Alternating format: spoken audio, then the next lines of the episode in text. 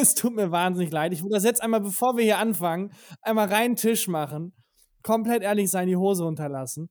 Äh, ich kenne eure Namen und ich weiß, dass es echt abgefuckt ist, aber ich habe ähm, dieses Dossier nicht gelesen. Ich, sollte ich was vorbereiten? Ich habe leider nichts. Ich bin sehr schlecht gelaunt. Das passiert sehr, sehr selten. Aber heute bin ich unglaublich schlecht gelaunt. Ähm, halt dein Maul, du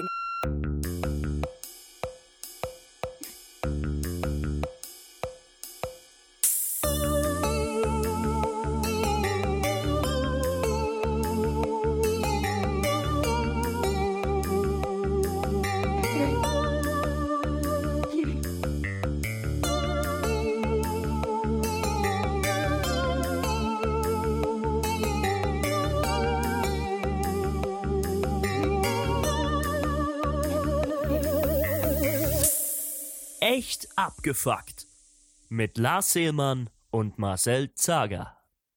Hallo, liebe Faktis, da sind wir wieder. Marcel und natürlich auch wieder dabei unser. Hi, muss ich meinen Namen selbst sagen? Ich bin der Lars, freut mich. Ich habe gerade darauf gewartet, ob du überhaupt sprechen kannst mit deiner Stimme, die du heute hast. Ja, da müssen wir uns direkt ein bisschen entschuldigen. Die ist ein bisschen angeschlagen. Ähm, aber da wir heute einen sehr besonderen Tag haben in diesem Podcast, kämpfen wir uns so durch, glaube ich. Kriegen wir ganz gut hin. Ja, ich glaube, es ist jetzt auch so wahrscheinlich die, die, der günstigste Tag, wo deine Stimme angeschlagen sein kann, weil du dich ähm, vielleicht ein bisschen zurücklehnen kannst, zumindest ein bisschen mehr. Wir teilen es heute mal nicht 50-50 auf, sondern ähm, wir haben ein bisschen was vorbereitet. Der ein oder andere wird es schon erahnen. Wir haben es ja schon vor ein paar Folgen angekündigt. Wir hatten nämlich vor zwei Folgen, in der vorletzten Folge war das, da gab es ja eine kleine Challenge, eine kleine Hausaufgabe las, ne? Du erinnerst dich. Dass ja. ich sie nicht gemacht habe, ja. Ich hatte es ja. vor, habe es ja. dann leider vergessen. Naja, gut. Zumindest hat einer die Hausaufgabe gemacht. Ähm, es ging darum, ich hatte den Vorschlag gemacht, wie können wir unsere ähm, Bekanntheit, unsere Zuhörerreichweite in diesem Podcast steigern. Und einer der Vorschläge war, wir machen eine Challenge, wer den besten Promi-Gast in den Podcast bekommt oder wer zumindest irgendjemanden findet, der sich bereit erklärt, hier eine Stunde für umsonst uns mitzubespaßen. Und ähm, seltsamerweise hat es funktioniert. Ich habe es ich am Anfang auch nicht geglaubt. Ja, also ich kann ja kurz nochmal interner ausplaudern. Ich weiß gar nicht, ob wir in der letzten Folge darüber gesprochen haben, wie ich reagiert habe, aber ich konnte es, selbst als du es mir gesagt hast, nicht fassen. Also ich finde es schon krass.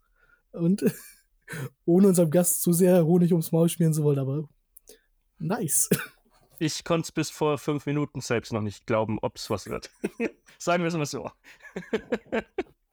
Nun gut, ähm, ich möchte die Faktis auch nicht mehr länger auf die heiße Folter spannen. Wir haben das schon länger mal angeteased und ähm, deswegen würden wir ihn jetzt einfach mal dazu holen, unseren Promi-Gast.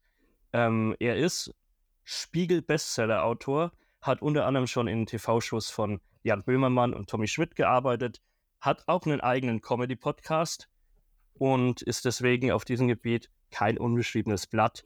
Und ähm, was mich besonders freut, seit neuestem ist er auch Moderator einer meiner absolut favorite Fernsehsendungen meiner Kindheit. Ähm, Lars, weißt du, welche Sendung? Äh, kannst du mir auf die Sprünge helfen, damit es in meinem Kopf A macht? Ah, genau. Es geht um die, um die beliebte Kinderwissenssendung Wissen macht A. Das ist wirklich ein Favorite meiner Kindheit neben Peter Lustig und der Sendung mit der Maus. Und ja, die Quelle für da, dein Wissen, muss man sagen. Ne? Ja, ja, Mehr als also, die Schule. Ist wirklich also wahrscheinlich 30 Prozent dieses Podcasts stützt sich auf das Wissen, das ich unter anderem in dieser Sendung in meiner Kindheit angehäuft habe. Der Rest sind ähm, schlechte Gags und Anekdoten über Werner Herzog. Ähm, ja, ich möchte ihn hier herzlich begrüßen und freue mich, dass du, dass du da bist. Hallo, Tarkan. Hey, Wir danke, dass ich da sein darf, auch wenn ich gerade zum ersten Mal erfahren habe, dass es A, eine ganze Stunde geht und ich B, kein Geld bekomme. Was? Sauerei. Ja, gut. Naja, okay, dann egal, ziehen wir es durch.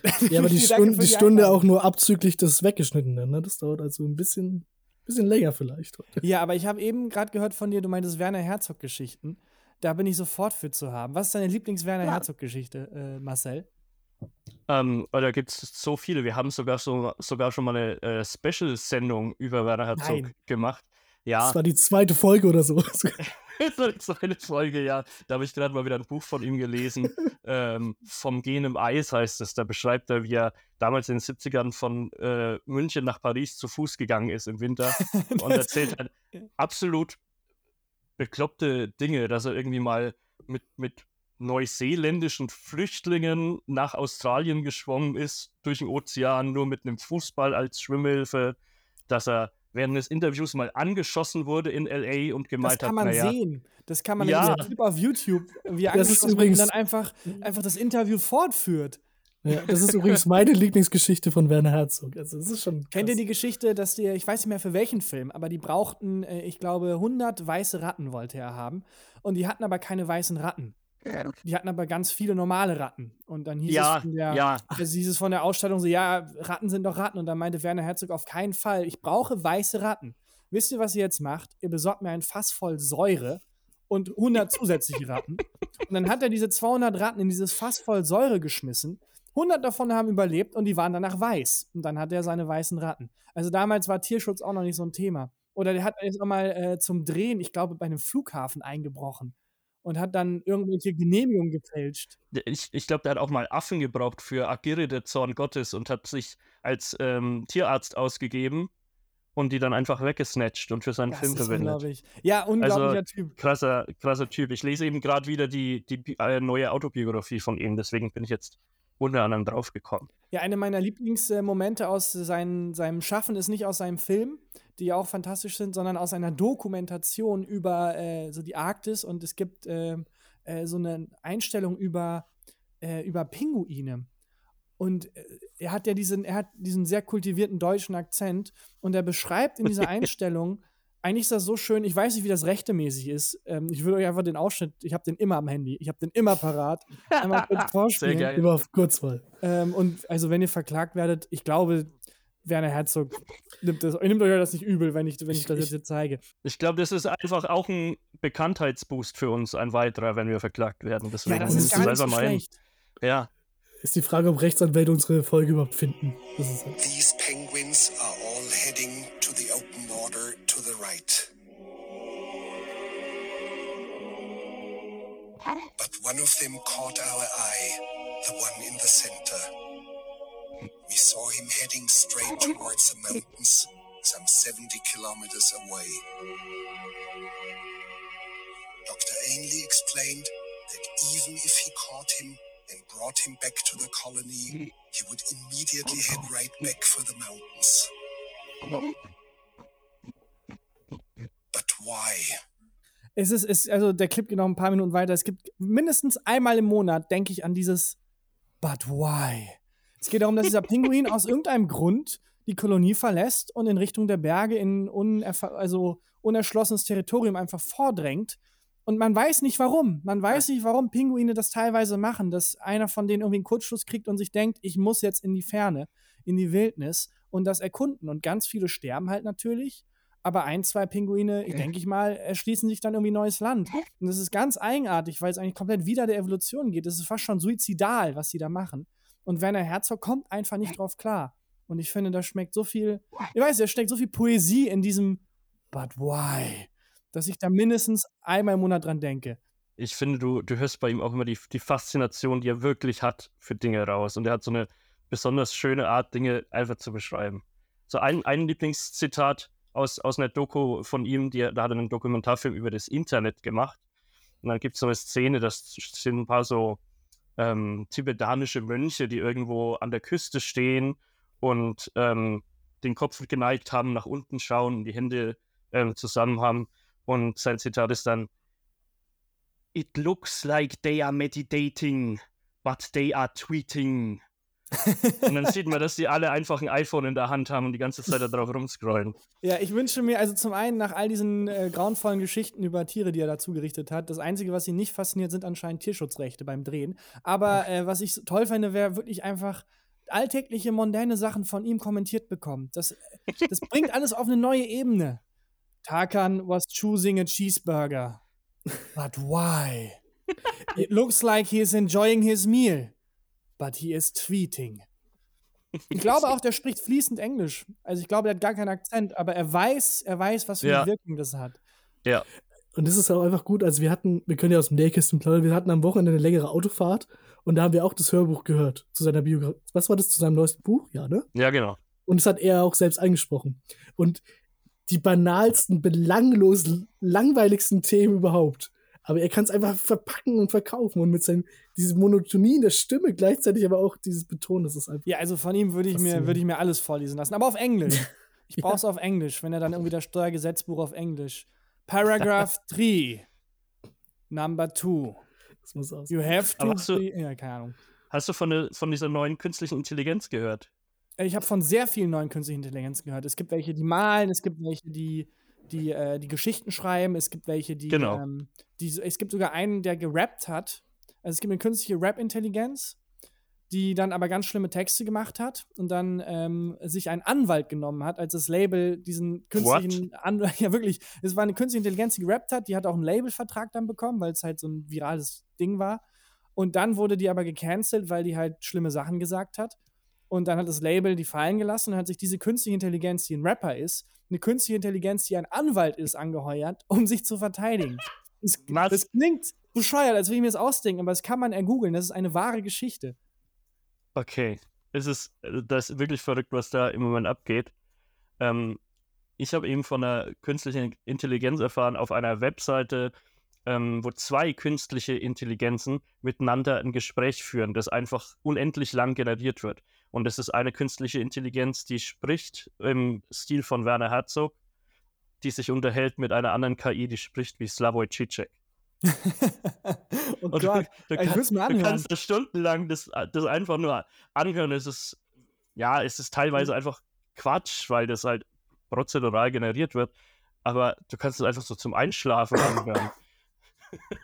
Du, schon wie gesagt, seine Stimme kann einfach alles vorlesen. Man wird dann aber immer ein bisschen rausgerissen aus dem, aus dem Schlaf durch die, ähm, durch die Sprechweise von Cicek, weil der, ähm, ja, der schreit ja ab und zu gern mal mitten im Satz.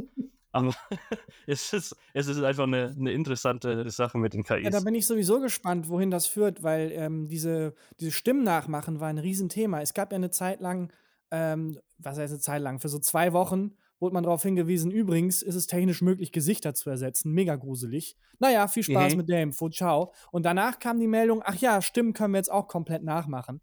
Und äh, wenn man diese beiden Dinge verbindet, ist es sehr schnell möglich, einfach ein Fake-Video zu erstellen. Zum Beispiel von dir, Marcel wo ich der künstlichen Intelligenz sage, das ist er und jetzt tippe ich dann irgendwas ein und das sprichst du dann und es ist nicht mehr zu unterscheiden, ob das wirklich du bist oder dieses künstlich generierte Video von dir mit deinem Aussehen, deiner Stimme, aber meinem Text, wie du irgendwie, keine Ahnung, die schlimmsten Dinge leugnest und äh, sagst.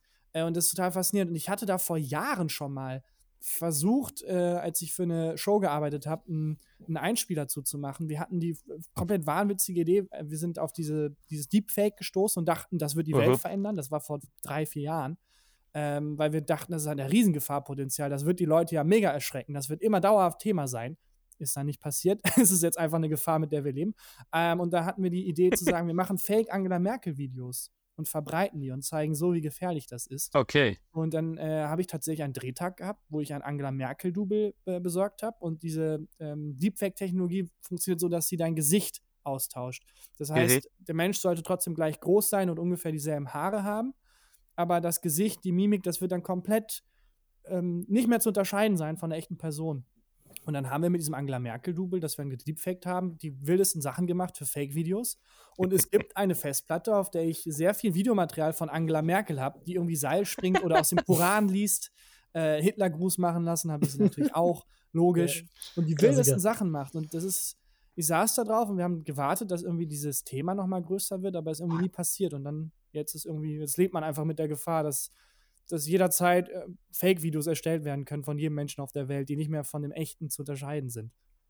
Oder der Gefahr, dass der Inhalt deiner Festplatte geleakt wird. Ich hoffe, die ist gut verwahrt. ähm, ja, wir haben jetzt schon viel über KI und Werner Herzog gesprochen. Ich möchte jetzt aber trotzdem nochmal auf den Fakt zurückkommen, dass du heute unser Gast bist. Ich glaube, ich habe dein, deinen Nachnamen noch gar nicht genannt. Ich habe nur von Hallo Tarkan gesagt. Ähm, deswegen mal fände ich es jetzt schön, wenn du dich nochmal kurz vorstellen äh, könntest, wer du bist und vor allem, warum du heute hier so zugesagt hast, so ähm, unverblümt, einfach ganz spontan. Das Ja, interessiert mich tatsächlich auch. Ja, ich bin auch noch mal ganz ehrlich, es war sehr knapp. Ich habe es eigentlich fast vergessen. Und dann zwei Minuten vorher, ach ja, ja, ja, stimmt, ja. Ähm, also es hätte fast nicht stattgefunden. Aber erstmal, mein Name ist Tarkan Bakci und ich bin Autor und Moderator. Mm, Ich habe für viele Sachen geschrieben, äh, stehe jetzt mittlerweile selber vor der Kamera. Das hast du ja auch ganz toll zusammengefasst, Marcel. Äh, und ich habe äh, aus so einem Pflichtbewusstsein zugesagt, weil nicht vor allzu langer Zeit ich ja auch random Prominente angeschrieben habe und gefragt habe, hey, wollt ihr in meinen Podcast kommen? Und ähm, einfach weiß, wie das ist, wenn man irgendwie Spaß dran hat, was zu erschaffen. Und äh, es kostet mich jetzt eine Stunde meines Lebens. Und ähm, ich weiß noch, wie toll das für mich war, wenn ich mal irgendwo dann was gelandet habe, irgendwie mit jemandem quatschen konnte oder für irgendwen schreiben konnte oder keine Ahnung was. Und ähm, wenn ich jetzt die Stunde Zeit habe, und die hatte ich ja jetzt, dann gebe ich diese Freude, die ich von anderen erfahren habe, gerne zurück und ähm, fühle mich da so ein bisschen verpflichtet, weil vor dreieinhalb Jahren saß ich quasi an eurer Stelle und habe irgendwie PM Krause gefragt, sag mal, warum reden wir nochmal? Und ja, ja ich, ich äh, erinnere mich da an eine Geschichte, die du in deinem Podcast äh, Gefühlte Fakten erzählt hast, wo es um den vorherigen Moderator der Wissen macht A-Sendung Ralf ja Kaspers das war ging. auch, das war auch so eine Aktion. Ähm, ich hatte, war großer Peter Lustig-Fan, genau wie du. Und als er verstorben ist, weil ich ein ähm, Egomaniac bin, dachte ich nicht, oh, der arme Mann ist tot, sondern jetzt werde ich den niemals treffen. Das war für mich das. Schlimmste. ich werde den niemals treffen. Der wird nicht wissen, dass ich existiert habe. Und ich werde ihn niemals irgendwie äh, anquatschen können. Und wollte das unbedingt verhindern. Äh, und hat und überlegt, wen ich noch so gern treffen möchte und wie ich das dann hinkriegen kann. Und ich dachte, ja, gut, was, was sind meine Hebel? So, ich habe damals beim Campusradio gearbeitet. Ich Mhm. hatte keine Hebel. So, ich konnte niemandem sagen, hey, willst du nicht zu äh, dem Campusradio kommen? Macht niemand. Äh, aber Podcasts waren damals ganz, ganz neu. Mhm. Und dann habe ich gedacht, dann erfinde ich doch einen Podcast. Und niemand konnte, man wusste damals auch gar nicht, was das so genau ist. Das wirkt irgendwie frisch und hip. Mhm. Und dann habe ich einfach einen Podcast erfunden, habe ähm, ein paar Referenzen angegeben, die nicht echt waren. So ein bisschen Werner Herzog-Style. und habe dann damit Leute angefragt. Ähm, Obwohl es diesen Podcast gar nicht gab. Ich wusste nicht genau, was ein Podcast ist, auch selber. Es klang einfach cool. Es klang cool. Ja. Es klang wie das neue heiße Ding. Und äh, habe tatsächlich dann äh, Ralf Kaspers interviewen können, der in meine WG gekommen ist damals und sehr schnell gemerkt hat, das ist Unsinn. Der Typ arbeitet nicht in den Medien. Das ist völliger Schwachsinn. Entweder werde ich jetzt ermordet oder vergeude anderthalb Stunden meines Lebens. Und äh, ja, er wurde nicht ermordet. Ähm, ja, aber sowas habe ich dauernd gemacht. Also, das muss, also, mich fragen halt häufig auch Leute jetzt mittlerweile, wo ich dann etwas sichtbarer irgendwie eine Karriere habe, wie mache ich das? Und Mhm. ähm, ganz viele von diesen Menschen wollen hören, okay, du machst das, das und dann stehst du morgen bei 1 Live vor dem Mikro oder bei Jan Böhmermann im Team oder äh, beim WDR vor der Kamera. Aber so funktioniert das meiner Erfahrung nach nicht. Ähm, sondern man muss halt Bock drauf haben, Sachen zu machen. Und das ist, Ja. wenn man Glück hat, dann kriegen die Sachen, die man macht, Aufmerksamkeit. Das ist toll, aber es funktioniert so rum. Und wenn der Anspruch ist, die Sachen sollen gesehen werden, dann wird man da nicht glücklich. Der Anspruch sollte erstmal sein, die Sachen sollen gemacht werden. Und dann sage ich Leuten, macht einfach Sachen, macht einen Podcast, macht irgendwas. Also worauf hast du Bock? Ja, ich würde gerne moderieren. Ja, dann denk dir was aus und moderier es so. Der technische Widerstand ist sehr, sehr gering. Und deswegen finde ich, macht ihr beiden das zum Beispiel genau richtig. Macht halt einfach einen coolen Podcast und labert Leute an. Und äh, es wäre sehr scheinheilig von mir, das anderen Menschen zu raten und dann aber hier nicht zu Gast zu kommen und zu sagen, nee, dafür bin ich mir zu fein. Ja. Na, hoffentlich ähm, überquillt dein Instagram-Postfach dann jetzt nicht in Zukunft. Obwohl es werden wahrscheinlich halt diese fünf Leute, die den Podcast hören, äh, Ich werden jetzt nicht alle, werden jetzt nicht alle auf einmal aufspringen und selbst einen Podcast machen. Ähm, du hast es, äh, du hast ja schon gesagt, ähm, es geht darum, ja, einfach irgendwas äh, zu machen, auf das man Lust hat und der Erfolg ist ja im ersten Moment komplett egal. Also wir machen es auch völlig aus Spaß einfach. Es ist mittlerweile so, ein, so eine Art Hobby geworden. Also wir machen das jetzt auch schon seit drei Jahren. Ja. Und ähm, ja, wir haben da jetzt nie so den Anspruch gehabt, dass wir äh, über Nacht mega erfolgreich werden. Ja, wir hatten schon den Podcast ein paar Mal beim Deutschen Podcastpreis eingereicht. Und nein, wir haben noch nicht gewonnen. Ähm, aber das war äh, ja mehr auch so, so, ein- so, so ein Gag für unsere kleine Community eher. Ähm, ich würde jetzt bloß ähm, gerne mal von dir wissen, wo ähm, ordnest du heutzutage dieses Medium Podcast oder beziehungsweise ähm, spezifisch den Comedy-Podcast in der, in der heutigen Medienlandschaft ein? Ist es nicht schon komplett übersättigt oder ähm, denkst du, es ist, äh, da, da kommt immer noch so viel neues, frisches Zeug ähm, und es gibt im Grunde so viele Leute, die es hören können, dass jeder irgendwie ein bisschen einen kleinen Platz finden kann? Das ist ganz interessant, weil Deutschland da nochmal ganz spezifisch eine besondere Position einnimmt. Wir sind eines der größten Podcast-Länder der Welt. Und äh, es gibt nicht so viele deutschsprachige Menschen auf der Welt, aber trotzdem sind wir direkt nach den englischsprachigen der größte Podcast-Markt. Also aus irgendeinem Grund funktionieren Podcasts in Deutschland spezifisch sehr gut. Ich glaube, das ist, weil man nebenbei dann noch andere Sachen machen kann. Das ist so dieser Effizienzgedanke. ja. Ähm, aber es wächst und wächst. Also ich sehe da keine Übersättigung und ich habe auch nicht das Gefühl, dass Podcasts, ehrlich gesagt, äh, was so grundsätzlich Neues sind, weil diese Formatierung, äh, lange Gespräche, die gab es eigentlich zu Beginn des Radios auch. Also auch Fernsehen, wenn man sich mhm. alte Talkshows anguckt, die talken halt für eine Stunde ganz entspannt. Das sind eigentlich Podcasts, das sind eigentlich Videopodcasts, wenn man sich die alten, ja. vor Johnny Carson sogar noch, die Shows anguckt. Johnny Carson war dann so die erste Late-Night-Show, die noch so ein bisschen ähm, die so ein bisschen dann die Schlagzahl an Gags angezogen hat. Aber davor war eine Talkshow einfach eine Talkshow. Und man hat sich den Platz genommen und den Raum genommen und es wurde dann immer weiter kürzer formatiert. Und das ist jetzt eher ein Weg zurück. Also ähm, ich habe auch nicht das Gefühl, dass man diese Diskussion in anderen Medien führt. Also niemand denkt sich, sag mal, der Buchmarkt. Gibt es nicht schon genug Bücher? Hast du nicht, das oder was, wie, wie, wie schätzt du das ein? Gibt es da draußen noch Menschen, die Sachen schreiben könnten, die wert wären, gelesen zu werden? Ähm, deswegen habe ich da überhaupt keine Panik, dass morgen irgendwie der Podcastraum voll ist, sondern ganz im Gegenteil. Ich glaube, es verändert sich einfach von der Nutzung her, von der Formatierung her, aber es wird dauernd gesendet. Seitdem es irgendwie Menschen gibt, senden die und die Medientechnologie hat sich verändert, aber im Grunde äh, seit Anbeginn der Zeit gibt es auch Narzissten, die sagen, was ich zu sagen habe, müssen mehrere Menschen mitbekommen. Und in welcher Form, das ändert sich vielleicht, aber ich glaube nicht, dass das jemals übersättigt wird. Gut übersättigt äh, oder, oder nicht, das ist äh, die eine Sache. Das andere, mit dem auch ähm, kleinere Podcasts schon dealen müssen, ist, glaube ich, äh, Kritik, auch wenn die im Moment von so einer eher kleinen Community, Community dann schon ein bisschen familiärer und freundlicher ist, aber äh, trotzdem oft mal auftaucht. Habt ihr, wie, wie, wie ist es bei euch? Habt ihr Kritik? Also hattet ihr schon mal einen Shitstorm? Ähm, Shitstorm nicht. Wir hatten ziemlich am, am Anfang, hatten wir irgendwann mal einen, einen Kommentar, den aber wahrscheinlich irgendeiner von unseren Freunden verfasst haben muss und der war, der war so genial böse geschrieben, so Oliver Kalkofe-Style-mäßig. Ah, okay. Also da wurden wir ein bisschen so ähm, durch den Kakao gezogen. Ich, ich weiß gar nicht, ob ich den noch irgendwo, irgendwo da habe. Der war auch ähm, sehr, sehr spezifisch auf unsere auf unser Erscheinungsbild bezogen. Deswegen waren wir uns relativ sicher, dass das Leute sein mussten, die uns kannten. Weil genau, weil nur von dem Podcast konnte man das, konnte man das, glaube ich, nicht alles so gut ableiten. Aber ähm, da, ich, ich kann mal schauen, ob ich das noch finde, aber das wäre die Frage an dich, der du ja da podcastmäßig auch auf einer größeren Bühne jetzt agierst. Ähm, kommt bei euch ähm, ja auch viel Kritik an oder ist es, ist es überwiegend positives Feedback? Und wenn ja, wie, wie handelst du das?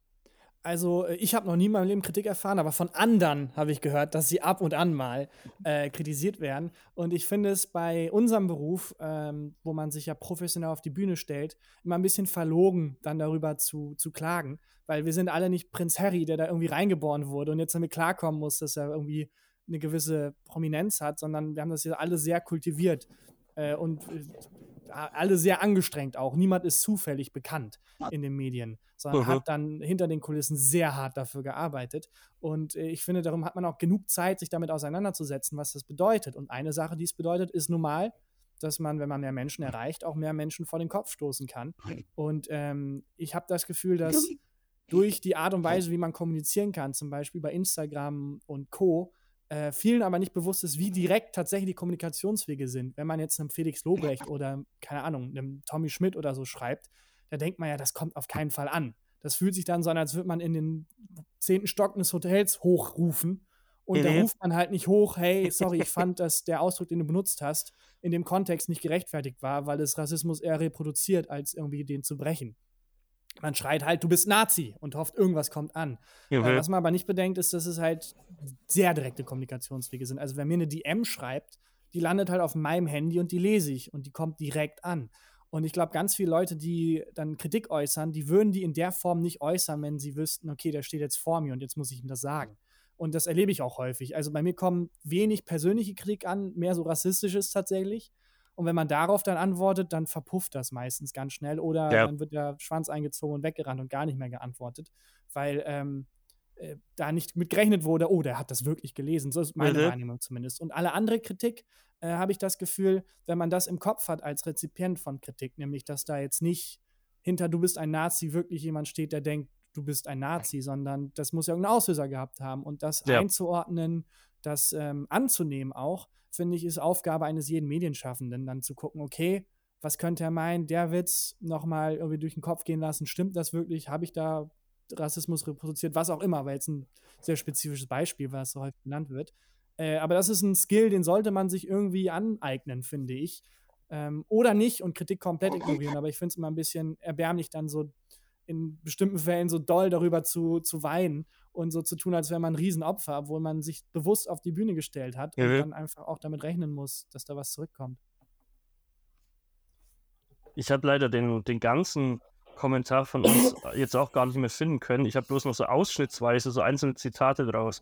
Also wir wurden da ähm, Unterhaltungsattentäter genannt. ähm, Da hat sich jemand richtig Gedanken gemacht.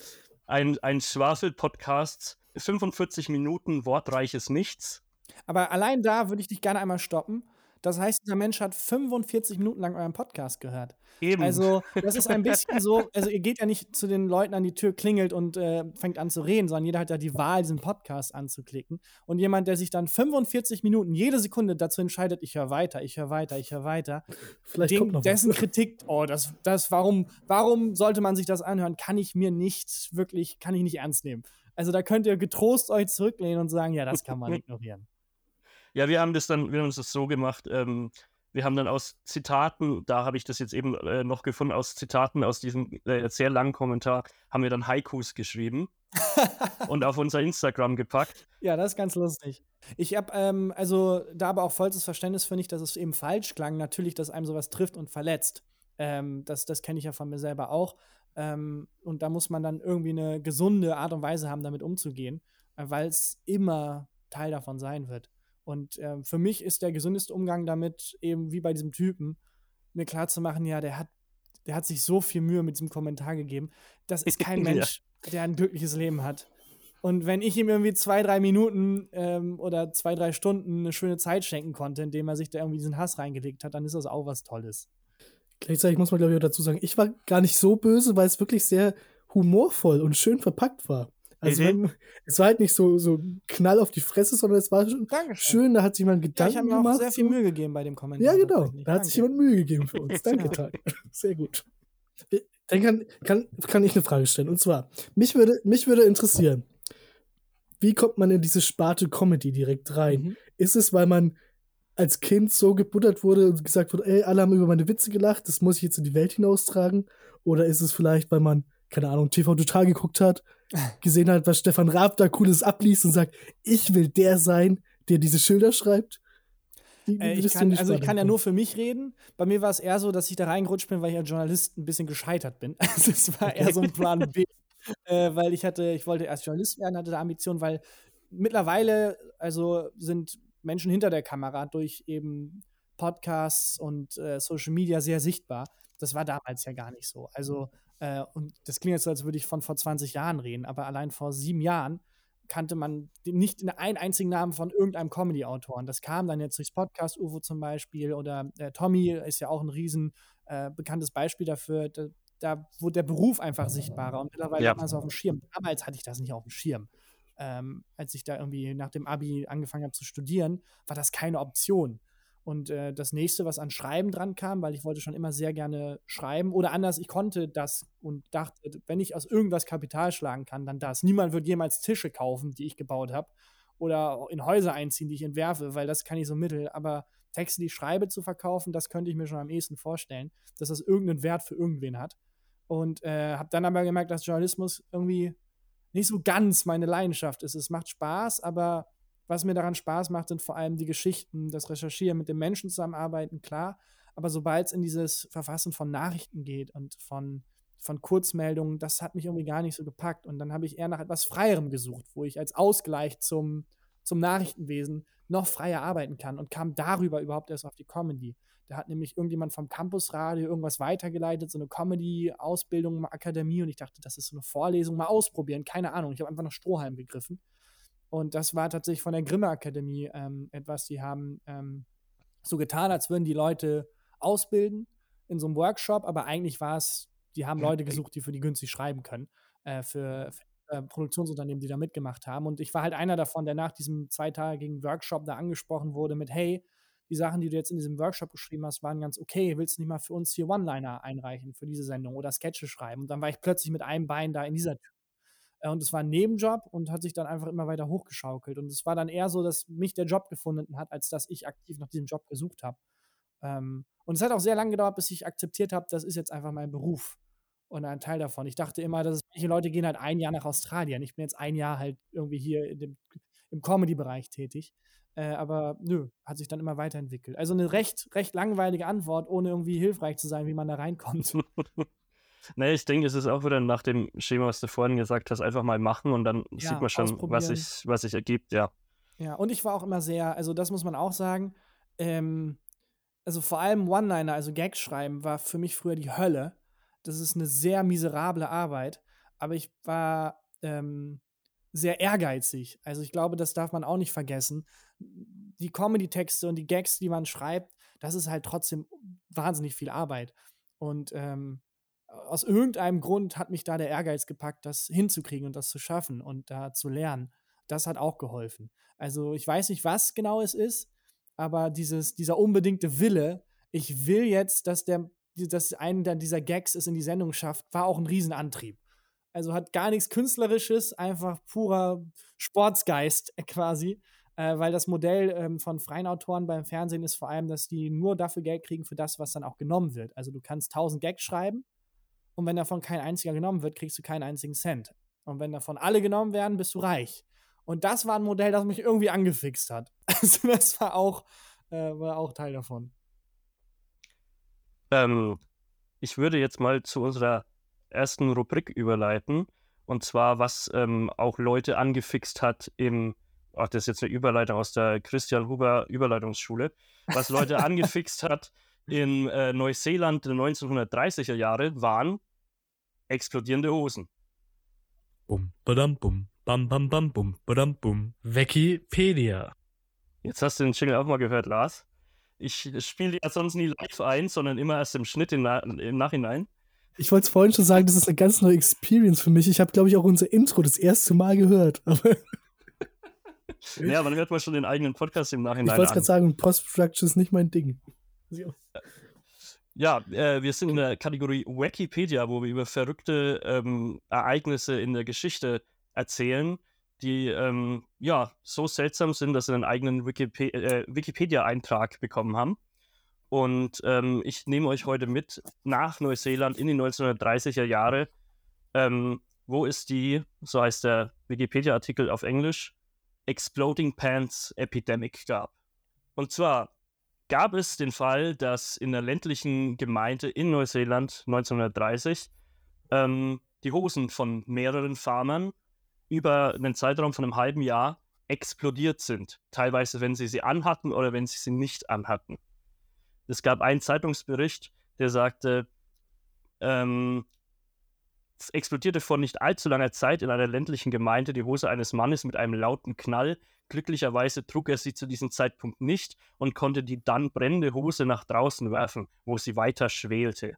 Wäre nicht die einzige verbrannte Hose geblieben, die in den Nachrichten kommen sollte ja, jetzt stellt euch mal vor, so mir nichts, dir nichts, explodiert euch die Hose. Wie man es immer macht, wenn man durchs Internet scrollt, man liest natürlich immer erst die Überschriften und ähm, reimt sich erst noch was zusammen, bevor man da draufklickt und sich die Mühe macht, das durchzulesen. Das kennst du als äh, gescheiterter Journalist vielleicht äh, auch. und ähm, habe mir erst mal selber Gedanken gemacht, wie das, wie das kommen konnte. Ähm, was denkt ihr, was, was könnte dazu geführt haben, dass in einem, wirklich in einem großen, äh, in einer großen Region innerhalb von einem halben Jahr sämtliche Hosen explodiert haben. Ja, also wir hatten ja mal so was ähnliches, als Samsung irgendein Handy rausgebracht hat, das wahnsinnig cool aussah, aber sich spontan selbst entzündet hat. Vielleicht war es sowas in der Art. Also es war dann natürlich kein Handy. In den 1930er Jahren hatte man noch kein Handy.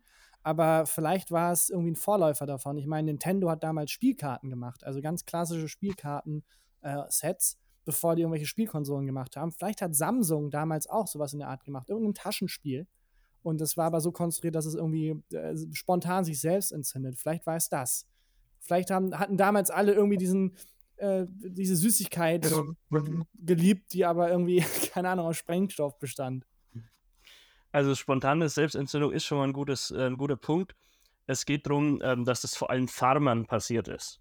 Und äh, die wussten dann lange auch nicht, woran es liegt. Letzte Idee noch.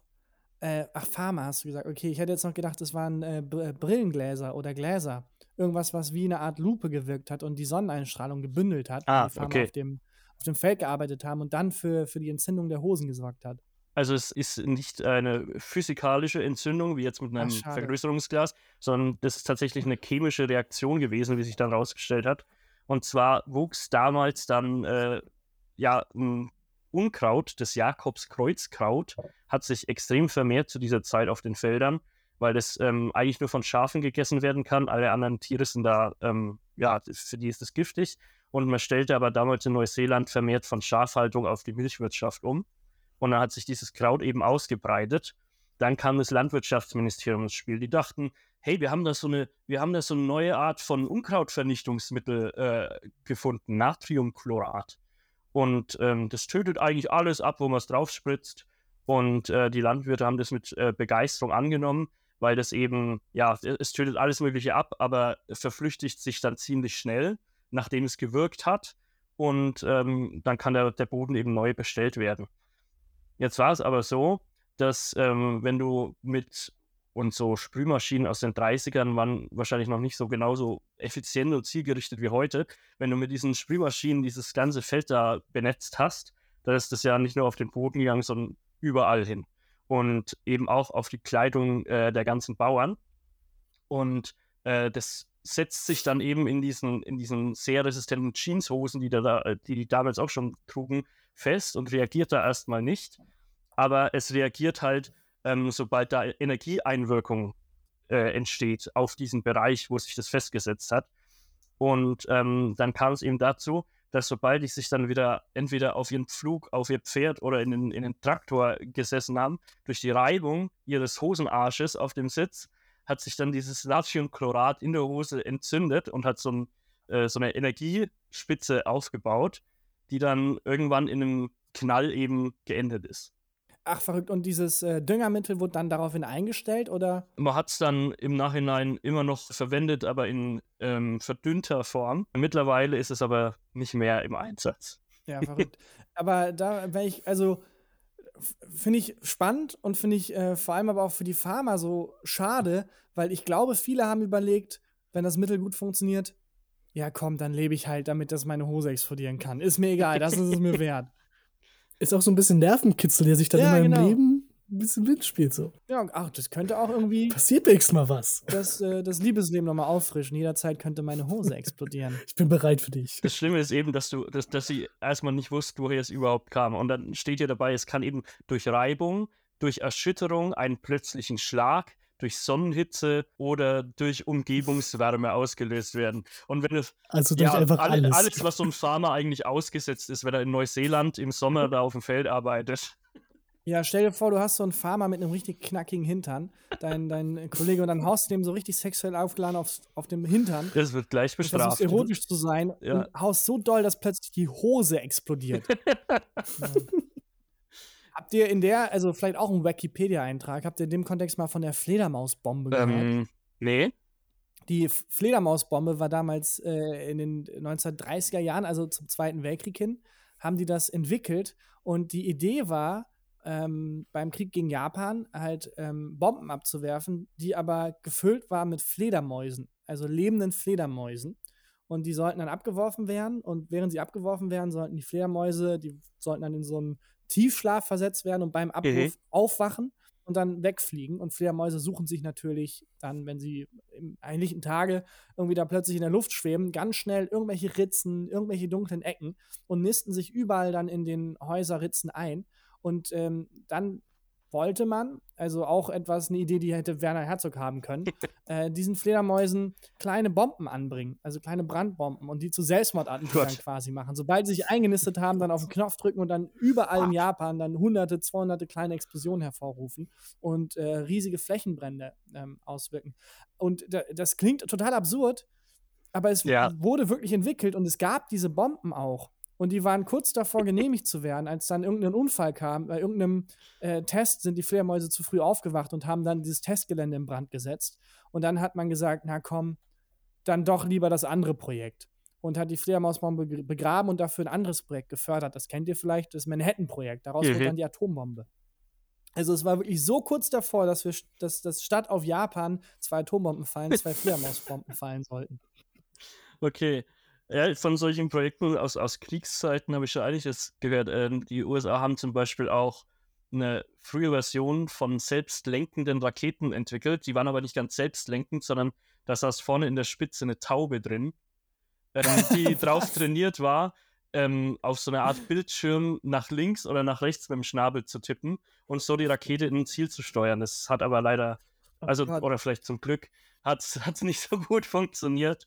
Also, ja, was solche Sachen anging, da war die Menschheit, glaube ich, schon immer erfinderisch. Ja, aber das finde ich sowieso faszinierend. Jede Art von Lebensform, jedes Tier hatte mal eine Phase, in der das vom Militär irgendwie äh, eingesnackt wurde, um zu gucken, können wir das irgendwie zur Waffe machen. es gibt ja sogar vor Hawaii äh, Militärdelfine, die eine Basis bewachen. Was? Also trainierte Delfine, die, die einfach darauf trainiert sind, dass wenn, wenn Boote oder so kommen, Alarm zu schlagen und diese Boote anzugreifen. Oder Unterseeminen zum Beispiel, dadurch, dass sie reinschwimmen, zu entschärfen. Und entschärfen heißt in dem Fall einfach auszulösen und dann zu sterben. Und äh, während Hurricane Katrina äh, sind einige dieser Delfine abhanden gekommen. Also, Boah. falls ihr mal ein Pilotprojekt irgendwie für eine Serie m, schreiben wollt, super erste Folge, irgendwie die Militärdelfine, das A-Team, das A-Team, äh, finde ich unglaublich faszinierend. Und es, es gibt kein Tier auf der Welt, selbst irgendeine Raupe wurde bestimmt schon mal irgendwie versucht, okay, was können wir mit der machen? Wie können wir das zur Waffe machen? Mit einer explodierenden Hose vielleicht. Einfach den Raupen. Das wäre auch gut gewesen. Da kann man auch mehrere Hosen draufpacken, wenn du so, eine, so einen Tausendfüßler hast, der, der kann mehrere Hosenfahrer gleichzeitig tragen. Ähm, kurzes Status-Update. Ich habe gerade das Problem, dass das Video vom Lars mir gar nicht mehr angezeigt wird und bei deiner Tonspur, Tagan, steht bei mir unten offline. Bei dir steht offline und ich sehe zum Glück noch bei mir ähm, den Ausschlag. Okay, Also, das ist. das hat jetzt nichts mit der Tonspur zu tun, das ist ein Hauptproblem, das ich habe. ähm, aber auch bei der Tonspur sehe ich links und rechts, dass irgendwie aufgenommen wird. Ähm, Okay, solange also, das funktioniert, ich glaube, ähm, im Anschluss hat jeder von uns die Möglichkeit, ähm, alle Tonspuren irgendwie als WAV oder sowas runterzuladen. Ja gut, dann mache ich das ähm, mal. Ich hatte ja angeboten, dann- ne, meine zu sichern, aber ein gewisser Marcel meinte, nein, das machen nur Amateure. Uns funktioniert das immer. Es könnte nichts passieren, dass das nicht funktioniert. Wir werden diesen, diesen Backup-Plan von dir niemals brauchen. Wie lächerlich ist das denn? Das war, glaube ich, der. O-Ton. Naja, wenn, dann habe ich ja zumindest unsere beiden Spuren und dann Irgendjemand muss aus dem Gedächtnisprotokoll, mir irgendjemand suchen, der eine Tarkan-KI programmiert. ja, oder die KI. Genau. Wir haben, wir, wir haben schon überlegt, wenn du nicht kommst, habe ich dir mal sagen gewohnt, dann kannst du einfach aus Sprachzusammenschnipseln von dir so schneiden, dass es klingt, als wärst du da. Ja, Das ich biete euch jetzt mal an, ich mache mal jeden Buchstaben. A, B, C, D, E, F, G, H, J, K, L, M, N, O, P, Q, R, S, T, U, V, W, X, Y, Z. Jetzt habt ihr alles, was ihr braucht. Mhm. Ähm, und Perfekt. könnt daraus dann jeden Satz irgendwie erstellen. Ja, zu meiner Kamera, ich habe die ausgeschaltet, weil wenn ich sie einschalte, ist sie so. Also es macht keinen Unterschied. Ich verstehe es nicht. Sie hat den Geist aufgegeben. Ist dir das. Konzept der Glühbirne bekannt?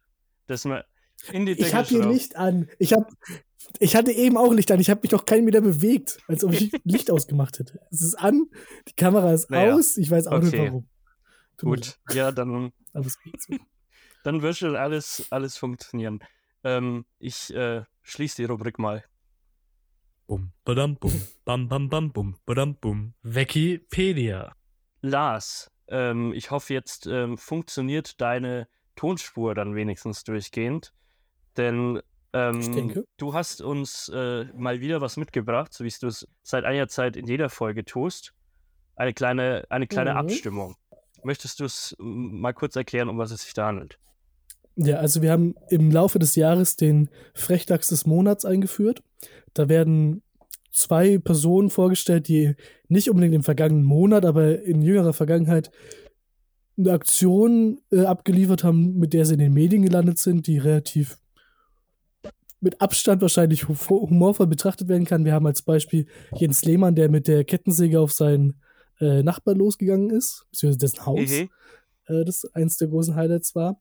Äh, und in diesem Monat sind es keine Prominenten, dafür zwei Personen, die sich in jüngerer Vergangenheit äh, da verdient gemacht haben.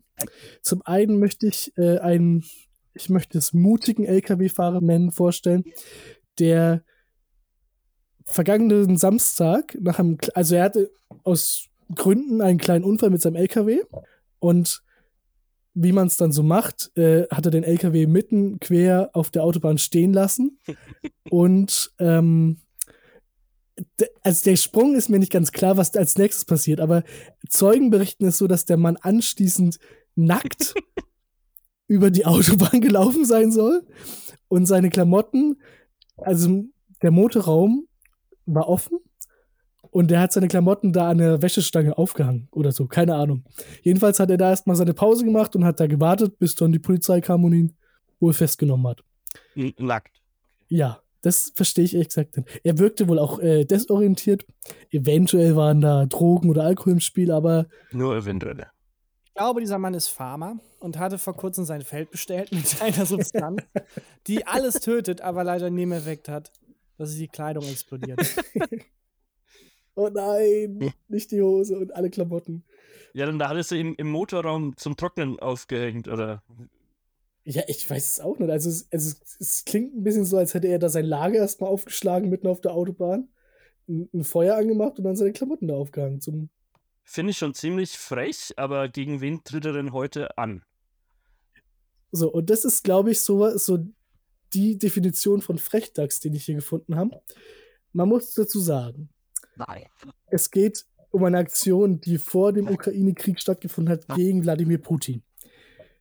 Man kann natürlich sagen, wir müssen jetzt merkwürdige Kriegsteilnehmer nicht weiter provozieren, aber dieser ähm, US-Jet-Pilot hat sich wohl im Ende Februar dieses Jahres eines Tages mal aufgemacht, ist mit seinem äh, Flugzeug losgeflogen. Das war wohl ein Stratotanker, so wie ich das hier lese und hat im russischen Luftraum, der natürlich von einem russischen Militär- oder Marinestützpunkt äh, überwacht wurde, per mhm. Radar, einfach mal seine Kreise und Bahnen gezogen.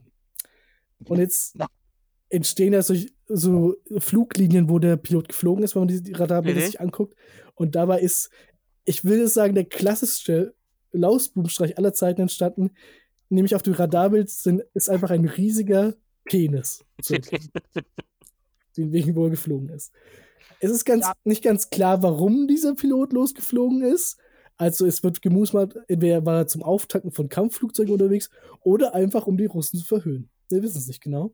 Aber das Bild dazu ist, kann ich dir mal schicken, Marcel, vielleicht kannst du es weiterleiten. Ähm, ist sehr schön und ist wirklich das klassischste Frechdachsmotiv, das ich mir vorstellen kann an der Stelle. Da muss man ein bisschen runterscrollen und dann äh, ist es tatsächlich gut zu sehen. Ah ja, es ist in der, in der Nähe von Zypern anscheinend wusste gar ja. nicht, dass die Russen da irgendwelchen Luftraum kontrollieren. Aber. Na, sie haben halt zumindest einen Militärstützpunkt genau. in der Nähe. Also, ähm, ist, man, man kennt es auf den ersten Blick. Und äh, vielleicht hat er nicht nur die, die, die, die Russen verärgern wollen, sondern ich glaube, um das, den Bereich des Ozeans streiten sich ja ganz viele verschiedene Nationen. Ich glaube, der Typ ist einfach nur ein harter Draufgänger, der wie Tarkan heute einfach einen schlechten Tag hatte. Es geht jetzt wie immer darum, ähm, zu bewerten, welcher Frechtags der Frechtags des Monats wird, um dann am Jahresende festzustellen, wer der Frechtags des Jahres ist. Ähm, ich, würde, ich würde sagen, wir können jetzt heute dann wirklich mal eine überwiegende Mehrheit bilden, indem wir dann zu dritt abstimmen.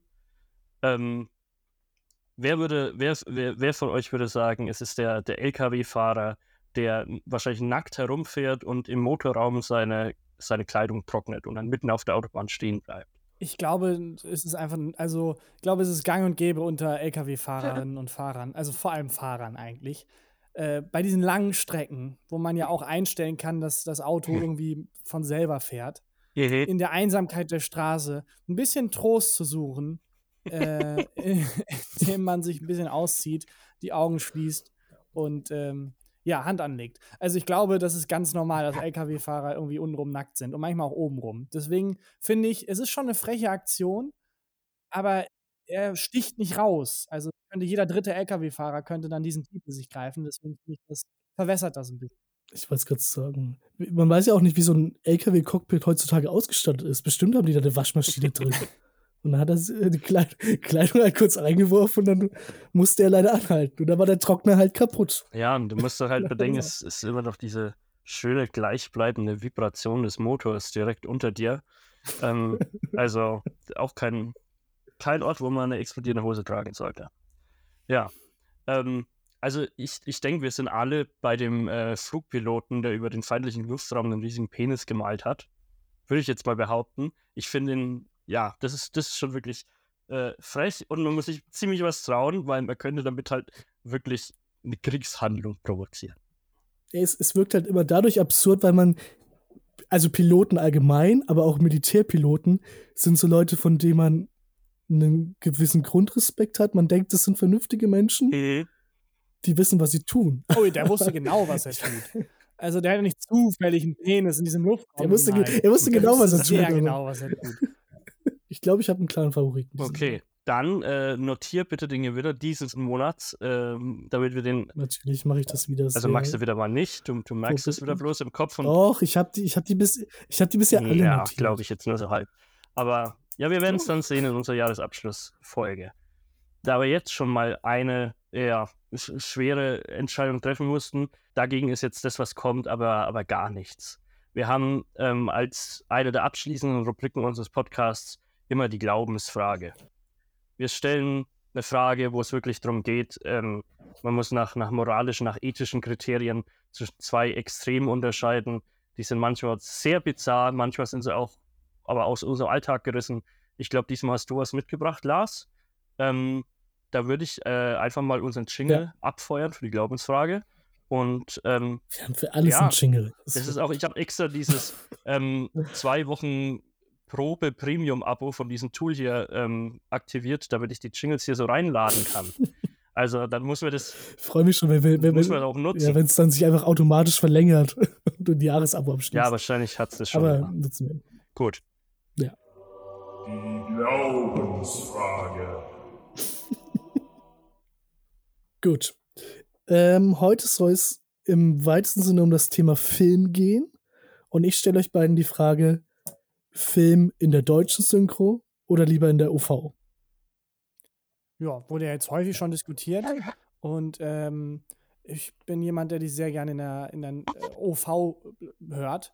Ähm, und dann aber, also, ich bin snobbig genug zu sagen, ich muss das, die Originaltonfassung hören, weil, oh man, das Schauspiel, der Schauspieler geht ja sonst unter und so. Aber ich bin nicht snobbig genug äh, oder ich bin mir nicht zu schade für die Untertitel. Die brauche ich dann meistens auch doch. Also es ist, ich kann nicht damit angeben, dass ich irgendwie so ein Filmkonnoisseur wäre, der das nur im Originalton hört, weil ich wirklich dann die Untertitel noch reinlade. Ähm, aber ich, ja, lieber im Originalton. Weil ich, ich weiß nicht, also die Simpsons zum Beispiel höre ich immer auf Deutsch. Da habe ich mich halt dran gewöhnt. Ja, Aber bei, bei anderen Filmen, wenn ich dann plötzlich äh, bekannte Schauspieler äh, sehe oder Schauspielerinnen, von denen ich weiß, wie die klingen, und dann klingen die aber, hey, na, wie geht es dir denn heute? Denke ich, was, warum? Das ist der nicht. Das ist das nicht. Ähm, ich kann das nicht. Also ich kann das nicht genießen dann. komm schon, Dad, das ist mein letztes Jahr im College. ja, genau so. So. Und was ich auch immer fantastisch finde, ist, äh, da, dafür können Synchronsprecherinnen und Sprecher gar nichts, aber die nehmen ihre Spur halt in einem Tonstudio auf. Mhm. Und der, deswegen klingt der Ton auch immer perfekt. Und Ja. es ist immer so eigenartig, Ja. wenn du dann eine Einstellung hast, wo jemand angeschossen ist, dreifach und durch den Kriegsnebel läuft. Und aber richtig gute, tolle Tonqualität hat, während er redet. Oh nein, dieses Schlachtfeld ist unglaublich. So, so würde das nicht klingen. Im Original hörst du die halt aus der Ferne und mit so einem Ja. Röcheln und so. Und in Deutschland hast du halt irgendwie so einen ausgebildeten Theaterschauspieler, der jeden Vokal äh, überbetont und dann in einem perfekten Tonstudio das aufgenommen hat, mit perfekter Tonqualität. Ich finde, das, das schadet der Immersion. Dann bin ich nicht mehr in Verdun oder wo auch immer dieser Film stattfindet, auf dem Schlachtfeld, dann bin ich in einem Tonstudio bei einem ausgebildeten Schauspieler und das macht es mir ein bisschen kaputt. Okay, bei, bei mir kommt es ein bisschen drauf an. Also, solange das die OV Englisch ist, dann schaue ich die schon auch gern auf Englisch. Meistens, da bin ich jetzt so versnobbt und sage, dann lasse ich die Unter Untertitel weg. Da bin ich jetzt von ausgegangen. Also ich sehe mir jetzt keinen koreanischen Film auf Koreanisch an. Das dann nicht. Äh, Ja. Das tatsächlich nicht. Ähm, bei englischen Sachen lasse ich die Untertitel meistens weg, weil ich mich sonst zu sehr nur auf die Untertitel konzentriere und gar nicht mehr aufs Bild schaue. Und dann verstehe ich lieber lückenweise irgendwas nicht und erschließe es mir dann halt einfach, bevor ich die ganze Zeit einfach nur auf die, auf die Untertitel gucke. Ich weiß auch nicht, ich bin da so irgendwie so fixiert drauf, dann automatisch zu lesen, wenn es da steht. Ähm, aber bei, bei vielen so Comedy-Sachen, bei äh, so, so seichten Sitcoms oder sowas wie den Simpsons, die kann ich auf Deutsch eigentlich auch ganz, ganz gut vertragen. Also da bin ich jetzt nicht so Extremist, der sagt, das muss dann alles irgendwie auf Englisch sein. Reden wir auch über die aktuellen Simpsons-Folgen? Weil es, es hatten ja viele äh, Nee. Stimmen einen Wechsel durchgemacht. Ich kann die aktuellen Simpsons-Folgen nicht gucken, eben deswegen. Die kann man Ja. sowieso nicht gucken. komplett inhaltlich mal außen vor, Ja. aber einfach, ich, äh, wenn ich Homer höre, das bricht mir irgendwie das Herz. Ja, Schon, ne? Das ist so traurig. Man ist damit aufgewachsen. Also die Leute können ja nichts dafür, aber man ist damit aufgewachsen und dann. Nein, nein, genau. Das hat überhaupt nichts, kann man nicht anders als emotional begründen. Das ist halt so gemein. nee, ähm, also die neueren Simpsons-Folgen habe ich dann sowieso ausgeblendet, wie, wie viele, ja, eingefleischte Simpsons-Fans. Sind die nicht gut? Das wusste ich gar nicht. Ja, es gibt da so verschiedene Ansichten. So manche sagen, bis zur, bis zur achten Staffel war super und dann fing es schon an seltsam zu werden. Andere sagen, so bis zur zwölften, 13. kann man sie noch bedenkenlos gucken. Genau, das. danach, und 13. danach wird es ganz doll schlimm.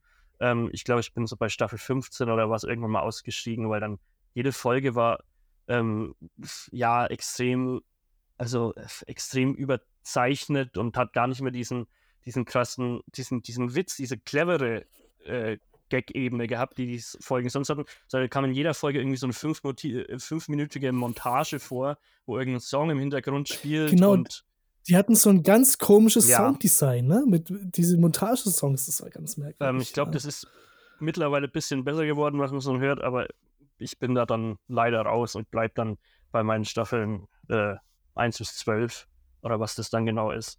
Die kann man immer wieder gucken. Ähm, und ansonsten ignoriere ich das ziemlich. Und die gucke ich eigentlich fast immer auf Deutsch, weil ich damit so, so aufgewachsen bin. Das ist wie wenn jetzt, ähm, ja, keine Ahnung, wie wenn äh, wenn es Peter Lustig noch geben würde und der hätte jetzt auf einmal eine andere Stimme. So k- käme mir das vor. Du bist so damit groß geworden. So wie wenn jetzt Wissen macht A von irgendeinem anderen Typen moderiert wird, außer Ralf genau den Gag wollte ich gerade machen. Wenn man plötzlich Wissenmacht einschaltet und dann ist da so ein anderer Das Typ. fällt denen ein. Was, was sie mit Aber das ist ja das Gute, das finde ich auch so toll. Äh, die Folgen mit mir laufen jeden Montag 19.25 Uhr im Kika, aber auch wirklich nur jeden Montag. Das heißt, Dienstag ist dann wieder Ralf Kaspers am Start. Und es ist ein sehr weicher Übergang für, so. für alle Menschen und eingefleischten Fans. Das ist jetzt einfach nur eine Ergänzung. Das war mir Mhm. sehr wichtig. Aber wird das, wird das so langsam die Dosis dann gesteigert, dass du dann den Dienstag und den Donnerstag Äh, Erstmal auch noch- nicht, erstmal nicht, aber ich glaube, das ist ja. der Plan in den nächsten 20 bis 30 Jahren. So ganz langsam Perfekt. die Leute dran gewöhnen. Ähm, ja, das, aber das war mir wirklich sehr wichtig. Das so langsam abhängig machen. Ja, weil, weil jetzt Peter Lustig dann plötzlich der Neue kam, war es auch, dann wurden die auch so verabschiedet und das war dann Ja. so, so Staffelstab weiterreichen und also keine Chance, natürlich hasst man den Neuen. Guido Hammesfahr heißt der, glaube Ja. ich, Schauspieler. Netter Typ bestimmt, aber er kann Mhm. nichts, er kann nicht gewinnen. Er kann Ja. gegen Peter Lustig und irgendwie 30 Jahre da nicht gewinnen. Und ich habe auch keine Chance, da irgendwem zu erklären, gib mir eine Chance. Nee, wenn ich, wenn Ralf Kaspers nicht mehr zu sehen wäre, wäre ich der Erste, der da irgendwie eine wütende Mail schreibt. Äh, und deswegen war das so, finde ich, eine fantastische Lösung zu sagen. Ist eine Ergänzung. Ralf ist Ja. nicht da und ist jetzt eher ein Ensemble. Lars, was, was sagst du dazu? Bist du, bist du jetzt so der extreme Verfechter oder? Nee, also ich, ich bin auch bei dem Thema, dass man mit Sachen, die man, bei denen man aufgewachsen ist, bei mir ist es Star Wars Mhm. tatsächlich. Den habe ich einfach als Kind so oft gesehen, den kann ich mir nicht auf Englisch angucken. Aber, aber das, was ihr auch gesagt habt, gerade wenn man älter wird, dann fällt einem diese, diese Überproduktion der deutschen Sch- Tonspur auf und es wirkt nicht mehr so stimmig Das leider. stimmt. Also ich war lange Zeit, Äh, mit Ja. Sorry, es ist sehr schwer, wenn man dein Bild nicht sieht, dir nicht ins Wort zu reden. Ich Ja. weiß, wann. Äh, wann alles der gut. Satz ist, tut mir sehr leid. Ich wollte dich nicht äh, unterbrechen. Ich wollte nur sagen, du hast total Du recht. musst ja Marcel im Schnitt regeln. Bei äh, Sachen wie Star Wars, das hatte ich gar nicht im Kopf, dass ja das im Original gar nicht deutsch ist. Das stimmt natürlich. Bei so alten Kindheitssachen, Filmen, äh, ist das einfach drin. Ich bin jetzt Ja. eher von neuen Filmen ausgegangen, tatsächlich. Das stimmt. Ja, ich glaube, mit so Kindheitserinnerungen, das ist bei den meisten Leuten so. Die sind damit auf Deutsch aufgewachsen. Ich habe die Harry Potter-Filme mal auf, auf Englisch angeguckt, weil ich das ganz süß finde, wenn so kleine Kinder, vor allem in den, in den älteren äh, Harry Potter-Teilen, mit so einem extrem britischen Akzent sprechen. Ähm, aber es ist dann trotzdem extrem ungewohnt. Ja, ich habe noch eine merkwürdige Experience zum Thema OV. Das war irgendwann mal beim Fantasy Filmfest vor ein paar Jahren. Und da lief, der Film war, glaube ich, mit John Malkovich. Irgendein äh, sibirisch, serbisch, osteuropäischer Mafia-Film, der im tiefsten Sibirien lief oder spielte mit ganz viel Schnee. Und da haben sie nur, ich vermute, Russisch gesprochen. Und dieser Film ging zweieinhalb bis drei Stunden. Es war einfach sehr, sehr merkwürdig. Und er hatte keine. Untertitel. Es war einfach nur so. Es war einfach nur. weg. Das ist so, so grob, aber ich kann mich nicht mehr dran erinnern, aber das war äh, zumindest zu bleibender Ja, Erinnerung. was äh, deutsche Synchronsprecher manchmal auch machen, ist einen Akzent dazu zu erfinden. Mhm. Also bei, ähm, äh, Ah, bei ja. Rick Cavanian, das ist, glaube ich, eines seiner großen Hobbys. Es gibt den Film Harold und Kumar. Ich weiß nicht, ob ihr ihn kennt. Und ich war Ja. geschockt, als ich den im Original gesehen habe, weil ich habe den erst im, im Deutschen gesehen und das ist ein, zwei Freunde, leben in Amerika, ist eine Comedy und ähm, ich weiß jetzt gar nicht mehr, ob es Kumar oder Harold Kumar ist, glaube ich, der ähm, Schauspieler ist äh, indisch. Mhm. Und ähm, im, im, in Ja. der deutschen Synchrofassung, Rick Cavanian, ähm, der hat keinerlei indischen Wurzeln, nichts, aber denkt sich ja klar, Mhm. der hat einen indischen Akzent und fängt Ja. dann an, halt so einen indischen Akzent zu machen. Und dann guckt man dem Original und im Original redet er ganz normal. Ist einfach, hey man, what's up? Und es ist, hat überhaupt nichts mit seinem Charakter zu tun. Und Ja. Rick Cavanian, es muss den Moment gegeben haben, wo er das Original, er hat das ja übersynchronisiert, er muss das gehört haben, wo er sich Mhm. dachte, nee, das kann nicht sein. Der kann nicht, der darf nicht ohne Akzent reden. Das, geht- das, das können wir dem nicht das durchgehen fällt ihm lassen. ein. Das kann nicht sein. Das finde ich äh, auch bei dem Film Limitless so lustig. Ähm, kennt ihr den? Mit Bradley Cooper oder so? Hat, da geht es darum, dass äh, es eine Droge gibt und wenn man die nimmt, dann erweitert sich irgendwie dein Hirn. Ist dieser alte Mythos. Von wegen, man nutzt nur 20% seines Hirns und in Wirklichkeit ist das Bullshit. Aber Mhm. wenn man diese Pille nimmt, wird man ein Mega-Genie. Und dann nimmt der weiße Typ, Bradley Cooper, die Pille und kann den Finanzmarkt vorhersagen, kann irgendwie 60 Sprachen. Dann nimmt ein Gangster, ein russischer Gangster, diese Pille und ähm, wird auch schlau, aber hat immer noch den fucking Akzent. er hat immer noch den fucking Akzent. Irgendjemand muss gesagt haben, man glaubt uns viel, dass man mit dieser Pille irgendwie plötzlich äh, äh, Pi bis auf die letzte Stelle ausrechnen kann, aber niemand wird uns glauben, dass der russische Gangster keinen Akzent mehr hat. Keine Pille der Welt ist so stark. Das finde ich mal unglaublich. Ja, Rick Cavanian, ey. Mit Wahnsinn. den Akzenten ist es ja sowieso so eine Sache. Also ich finde in englischsprachigen äh, Filmen, Serien, das ist viel normaler, dass Leute mit irgendeinem Dialekt oder, oder Akzent ähm, sprechen und das ist aber dann normal. Im Deutschen, wenn eine Person Dialekt oder Akzent spricht, dann ist es schon wieder, dann ist es immer so extrem überzeichnet. Dann ist es meistens so äh, als, als, als Comedy. Ja, was auch vor allem daran liegt, dass äh, dann Menschen diesen Akzent nachmachen. Also, Ja. das ist dann, äh, wenn der Schauspieler diesen Akzent hat oder zumindest ähm, authentisch sprechen kann, ist es ein ganz anderes Gefühl, als wenn jemand sich vorstellt, also so ein Rick Cavanian denkt, wie spricht der normalen Inder mit Akzent? Mhm. Das sind zwei unterschiedliche Welten. Ich finde die Bully-Filme eh interessant, weil die, die altern ganz eigenartig. Ja. Ich habe damals Raumschiff Surprise geliebt als Kind. Ich habe den, glaube ich, 10, 20 Mal geguckt. Und Ja. dann wollte ich den aus so einer Nostalgie-Flash nochmal gucken. Und es ist ganz lustig, weil sich der kulturelle Kontext komplett verschoben hat. Mhm. Funktionieren ganz viele Gags nicht mehr, weil die keine Gags mehr sind, weil die Gags waren damals, guck mal, diese drei Männer, guck mal, wie tuntig die sind, guck mal, wie Ja. schwul die sind. Mittlerweile ist das kein Tabubruch mehr, dass Männer schwul sind. So. Dann guckt man einen Film, denkt sich, ja, sind halt drei nette schwule Männer im Weltall. So, äh, hä? Wa- Was ist. wo, wo, wo waren nochmal die Gags? Weil ist es wirklich. Ist es nur, guck mal, wie schwul die sind. Ja, Mhm. ist okay. Ist mir völlig egal, wie schwul, die sind. Nein, du verstehst nicht. Guck mal, wie schwul Rick ist. Ja, warum ist was? warum fand ich das lustig? Und es verschiebt sich immer weiter, dass es wirklich keinen Tabubruch hier mehr gibt. Äh, dass man irgendwann einfach einen Film hat, der stinknormal einfach irgendwie schwule Menschen überzeichnet darstellt. Aber ich finde es dann auch mal faszinierend, wie das trotzdem Produkt der Zeit ist, weil, wie du sagst, ich fand den Film als Kind auch super. Ja, ich also, fand den einer unglaublich der besten Filme. So. Aber ich kann den nicht Aber mehr konstruieren. Also ich kann, mochte halt das Gefühl, dieses Abenteuer und so. Und im Nachhinein ist wirklich jeder Gag einfach ja. nur Bully, wie er in die Mhm. Kamera guckt und sagt, Leute, guck mal, wie schwul wir sind. Nein, nein, nein. Wie unglaublich, wie lustig das ist, wie schwul wir sind. Und dann ich so, nein, was ist, warum ist das lustig? Das, äh, Ihr dachte, das war schon alles. Wartet Nein, nein, Wie nein, schwul. Ist so- Und ey, kennt ihr noch Till Schweiger? Mega Macho Mann. Guck mal, wie schwul wir sind in der Anwesenheit von Till Schweiger. Alter, Ja, was? Ich weiß nicht, was du denkst, welches Tabu du brichst, oder aber ist es der kulturelle Kontext hat das komplett ausgehebelt und da jede Pointe weggenommen. Ja. Einfach ein Ja, netter Film über drei schwule Männer im Weltall jetzt.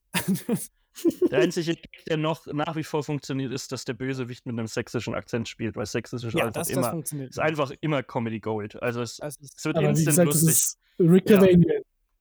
Das ist Rick Cavanian, sein Akzent, das sind ihm wichtig. ja gut, dann äh, vielen Dank für die Einladung. Äh, meine Uhr sagt, die Stunde ist um. Aber wir müssen die Rubrik noch schließen. und äh, dann würde ich hier ganz, ganz elegant raustanzen. Ähm, Macht es. Das, okay, Ich weiß, das ich weiß äh, gar nicht, ob du es überhaupt jetzt die ganze Zeit über gesehen hast. Ich habe hier übrigens, ich trinke gerade aus der Nein, die. Tarkan-Tasse! Ja. ich habe die, die Christian-Tasse ist mir leider der Henkel abgebrochen, aber die ist noch ganz geblieben. Ja, also da sieht man, wer äh, qualitativ Hochwertigkeit Hier, äh, auch spiegelt sich auch in den Tassen. Gut, ich feuer das ähm, Outro mal ab, beziehungsweise ich schließe die Kategorie. Die Glaubensfrage.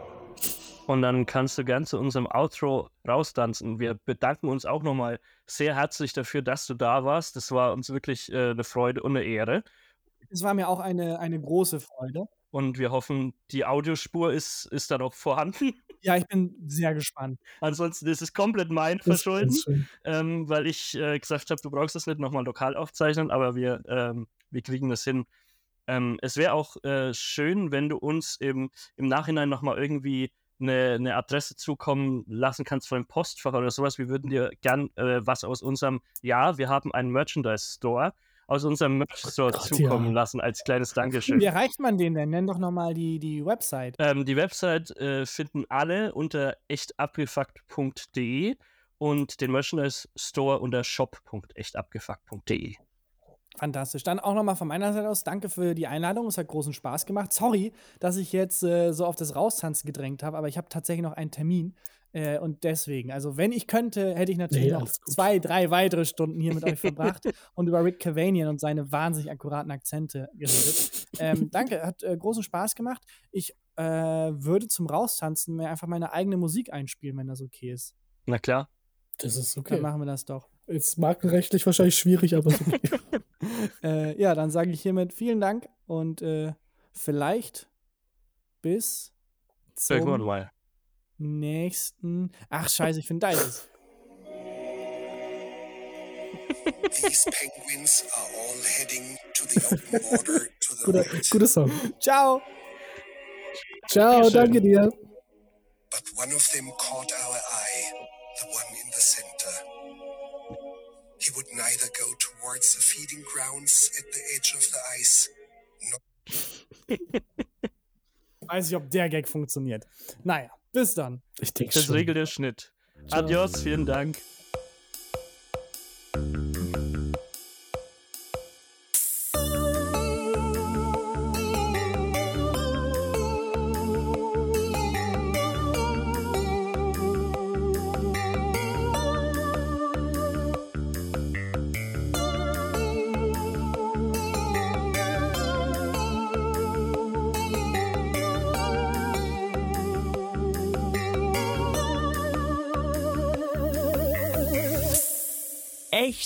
Abgefuckt. Mit Lars Seelmann und Marcel Zager.